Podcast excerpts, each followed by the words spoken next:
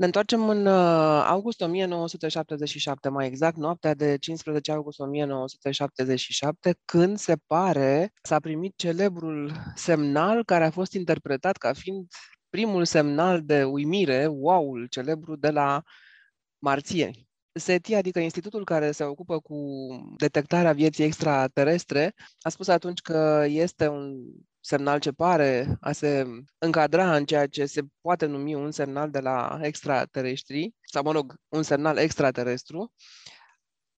Recent au venit niște corectări sau niște adăugiri și asta comentăm astăzi cu fizicianul Cristian Presură. Bine ai revenit în primul rând, Cristi Presură. Bună ziua! Ia spunem, cât de uimit ești? Păi uite, mă uit acum la semnalul WOW. WOW este de fapt uh, ce a scris astronomul care a descoperit acest semnal uh, și citesc semnalul și scrie așa 6E Q U J 5. Pare să fie ăsta mesajul care a venit de la extraterestri, poate că trebuie să fie puțin mai clar. Poate este clar pentru extraterestri, în primul rând, și pentru astronomul care l-a analizat. Hai să vedem acum ce s-a întâmplat, de fapt. Suntem în anii 1977, ani în care uh, omenirea era foarte entuziastă de descoperirea spațiului uh, și în care exista acel proiect SETI de căutare a semnalelor uh, extraterestre. Vorbim de o rețea de radiotelescoape în mai multe locații de pe Pământ care scanau cerul după unde radio. În mod particular vorbim aici de undele radio care au o frecvență apropiată de cea de emisia a hidrogenului, adică de aproximativ 1420 de MHz. Ei s-au gândit că această frecvență de emisie a hidrogenului, uh, fiind în natură, poate că extraterestrii vor să folosească o frecvență apropiată, pentru că noi oricum scanăm universul la acea frecvență pentru că vrem să vedem ce este cu hidrogenul și atunci vom da din întâmplare peste acea frecvență care este uh, puțin alăturată. Ei, și în acea noapte de august 15 uh, 1977, dintr-o dată a apărut uh, un semnal foarte puternic care nu a durat decât un minut și 12 secunde și n-a mai, apărut, n-a mai reapărut niciodată. Asta este, să spun așa, cel mai trist. Adică astronomii au pus din nou radiotelescoapele către zona respectivă, numai că acel uh, semnal nu a mai reapărut niciodată. Așa când, încât s-a pus întotdeauna problema asta. Oare a fost un semnal real sau a fost o interferență sau a fost un fenomen natural? Uh, și practic nu s-a știut. Și până la urmă o interpretare a celui care a analizat semnalul respectiv. Da, bineînțeles, pentru că literele pe care eu le-am citit uh, sunt de fapt o codare a unui semnal într-un uh, limbaj uman de litere și de cifre, bineînțeles. Da. Uh, deci este până la urmă o, o interpretare. Ce este foarte interesant este că acest SETI, există locul, institutul SETI, deci Search for Extraterrestrial Intelligence, care are um, o aparatură extraordinar de performantă și care după asta se uită după semnale care pot fi interpretate ca semne ale unei, nu știu dacă neapărat forme de viață sau cum am putea, cum am putea traduce cât mai fidel um, extraterrestrial intelligence. Da, de fapt asta este ce au făcut astronomii recent, pentru că într-un articol apărut uh, pe 6 mai în, uh, în International Journal of Astrobiology, astronomul uh, Alberto Caballero Ă, redeschide acest dosar. Redeschide acest dosar pentru că spune el, uite, acum avem radiotelescoape mai performante, putem să înțelegem ce era acolo și eventual chiar să ne uităm în acea direcție cu uh, telescoapele și radiotelescoapele de astăzi. Uh, și el analizează o bază de date uh, mare de tot a uh, unui telescop Gaia, care a fost lansat de Agenția Spațială Europeană și acest telescop Gaia a făcut o hartă a tuturor stelelor din galaxie. Uh, el a verificat uh, în ce direcție era orientat acel uh, radiotelescop pe vremea respectivă, a studiat această nouă hartă și a căutat stele, atenție, identice cu Soarele, adică foarte apropiate cu Soarele.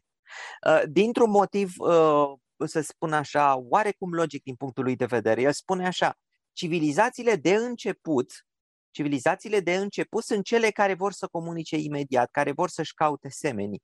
Ă, și atunci este probabil că acea civilizație, dacă a existat, dacă a transmis acel semnal, trebuie să fi fost o civilizație de început care a apărut într-un sistem solar care este apropiat uh, de formă, de structură Soarelui. Ei, și căutând în acea uh, bază de date, a găsit o stea, atenție, care este aproape soră a Soarelui, seamănă foarte mult cu el, care se găsește la 1800 de ani lumină depărtare și o stea, eu aș putea să-i spun steaua fără nume. Încă numele ei este complicat, este format din cifre, din 14 cifre care conțin ani și tot felul de alte date, pentru că nimeni nu luase în calcul steaua respectivă. Să-i spunem steaua fără nume. Și el spune, aceasta este steaua de la care probabil a plecat acel uh, semnal. Hai să ne uităm la, la steaua aceasta. Dar asta nu înseamnă că semnalul a plecat uh, acum, ci a plecat în urmă cu 1800 de ani, pentru că dacă steaua se află la 1800 de ani lumină depărtare, exact. a plecat în urmă cu 1800 de ani. Mai este un lucru interesant, mai spune același astronom amator Caballero că poate fi vorba și despre o cometă. Au existat mai multe teorii despre sursa acestui semnal, interferențe sau chiar semnale provenite de la o cometă. Uh, ce se întâmplă? Mie argumentul original nu mi se pare așa de puternic. Argumentul original a fost să se caute într-o frecvență care este apropiată de frecvența hidrogenului. Numai că, din punctul meu de vedere, asta pune probleme adiționale. Pentru că avem zgomot cosmic la acea frecvență a hidrogenului. Există mult hidrogen în spațiu uh, și el emite la această, uh, uh, la această frecvență. Pentru mine, analogia cea mai bună este o pădure, de exemplu, în care cine vrea, vrea să strige ceva. Și în acea pădure cântă foarte mult păsări. Dacă ai încerca să strici pe o frecvență apropiată de cea a păsărilor, o să-ți vină destul de greu ca să faci diferența dintre ciripitul păsărilor și acel strigăt. Tu trebuie să strigi acolo cu o altă frecvență, cu, cu un sunet care este complet diferit uh, de al păsărilor. Din cauza asta, dacă extraterestrii ar vrea să comunice cu noi, părerea mea e că trebuia căutat în domeniul frecvențelor care sunt departe de frecvențele naturale, în așa fel încât să nu existe interferențe. Și ăsta este un argument care a fost discutat la vremea respectivă, care ar putea să fie un uh, pur și simplu un fenomen natural. Bun, și atunci, căutăm în continuare, așteptăm să evolueze tehnologia ca să putem face diferența asta mult mai clară? Nu cred că este nevoie să așteptăm ca tehnologia să avanseze foarte mult, pentru că avansuri deja s-au făcut. Problema pe care o avem la ora actuală este că nu avem suficiente radiotelescoape ca să scanăm tot cerul, pentru că în galaxia noastră sunt 100 de miliarde de stele. Uh, sunt efectiv foarte multe și ne trebuie întotdeauna indicii cam în ce direcție să ne uităm, că nu avem suficient timp la radiotelescoape, suficienți astronomi și, bineînțeles, nu avem suficienți bani ca să facem toate lucrurile astea. Și atunci întotdeauna trebuie făcut o alegere. Uh, ceea ce cred eu că se va întâmpla pe termen scurt este că un grup de uh, radioastronomi se va orienta, reorienta către zona respectivă cu, uh, cu aceste noi informații și va căuta să măsoare mai bine. Deși aici pentru mine este o problemă și stau și mă gândesc. Îmi imaginez că să spunem, să spunem că într-adevăr lângă steaua aceea există o civilizație care a emis uh, acele uh, unde radio pentru un timp foarte scurt. De ce după aceea nu au mai uh, reemis acele unde radio? Adică ce s-a întâmplat? De ce n-au continuat să emită? Poate pentru că n-au primit răspuns sau poate n-au primit răspunsul pe care l așteptau sau poate din răspunsul pe care l-au primit, dacă l-au primit, au considerat că nu suntem suficient de interesanți.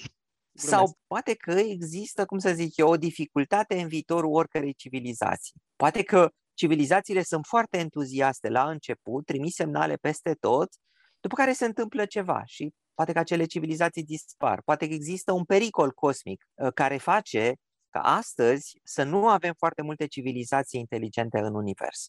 Asta este una dintre ipotezele care, nu știu, mă face să nu dorm bine așa de bine noaptea dacă stau să mă gândesc la ea. Bun, dar este tot o ipoteză, pentru că nici tu nu te bazezi decât pe, Absolut.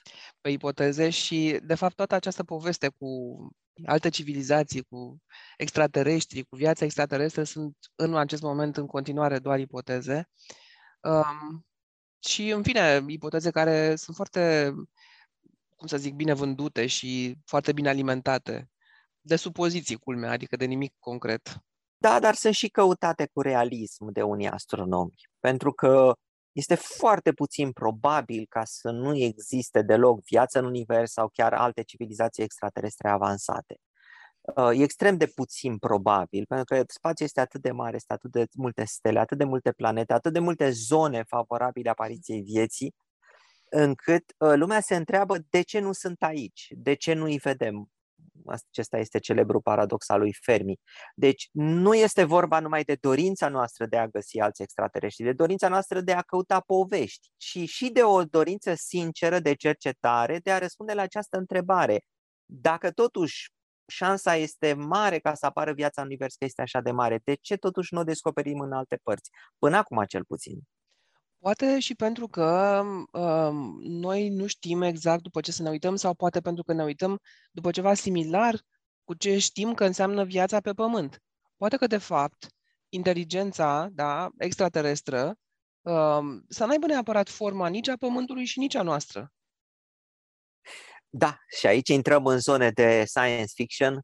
Uh, mi-a plăcut la un moment dat uh, filmul Solaris în care descria o planetă care era cu totul inteligentă.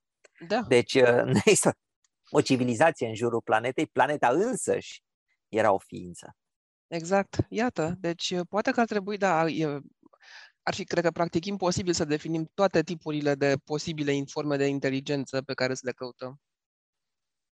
Uh, îmi imaginez și eu că este extrem, extrem, extrem de imposibil, mai ales că adeseori când ne gândim la alte inteligențe, facem o comparație cu ceea ce vedem în oglindă. Exact.